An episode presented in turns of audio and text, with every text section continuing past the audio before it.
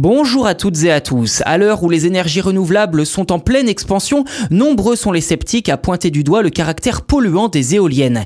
Il faut en effet du béton et un certain nombre de matériaux pas souvent réutilisables pour construire une éolienne. Face à ce constat un peu décevant, l'Institut de recherche technologique mutualisée, IRT Jules Verne, accompagné de plusieurs acteurs de l'industrie comme Arkema, Engie ou encore Suez, s'est lancé le défi de créer une pale éco-responsable et recyclable du nom de Zero bras.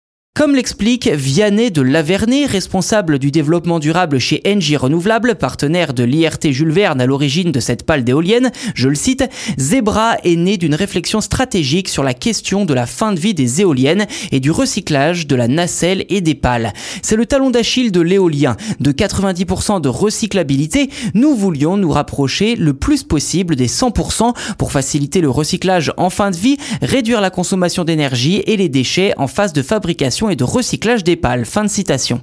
Le projet Zebra pour Zero Waste Blade Research développe une pale de 62 mètres fabriquée à partir d'une résine thermoplastique connue pour ses propriétés recyclables mais aussi malléables à faible température ainsi que de nouveaux matériaux en fibre de verre. D'après Vianney de la Vernay que je cite à nouveau, en fin de vie ces deux composants sont facilement séparés. Fin de citation.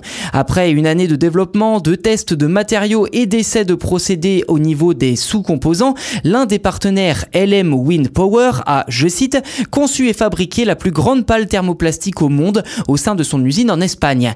Les essais sur la durée de vie démarreront dans les prochaines semaines et la validation des méthodes de recyclage est prévue à la fin de l'année. Fin de citation.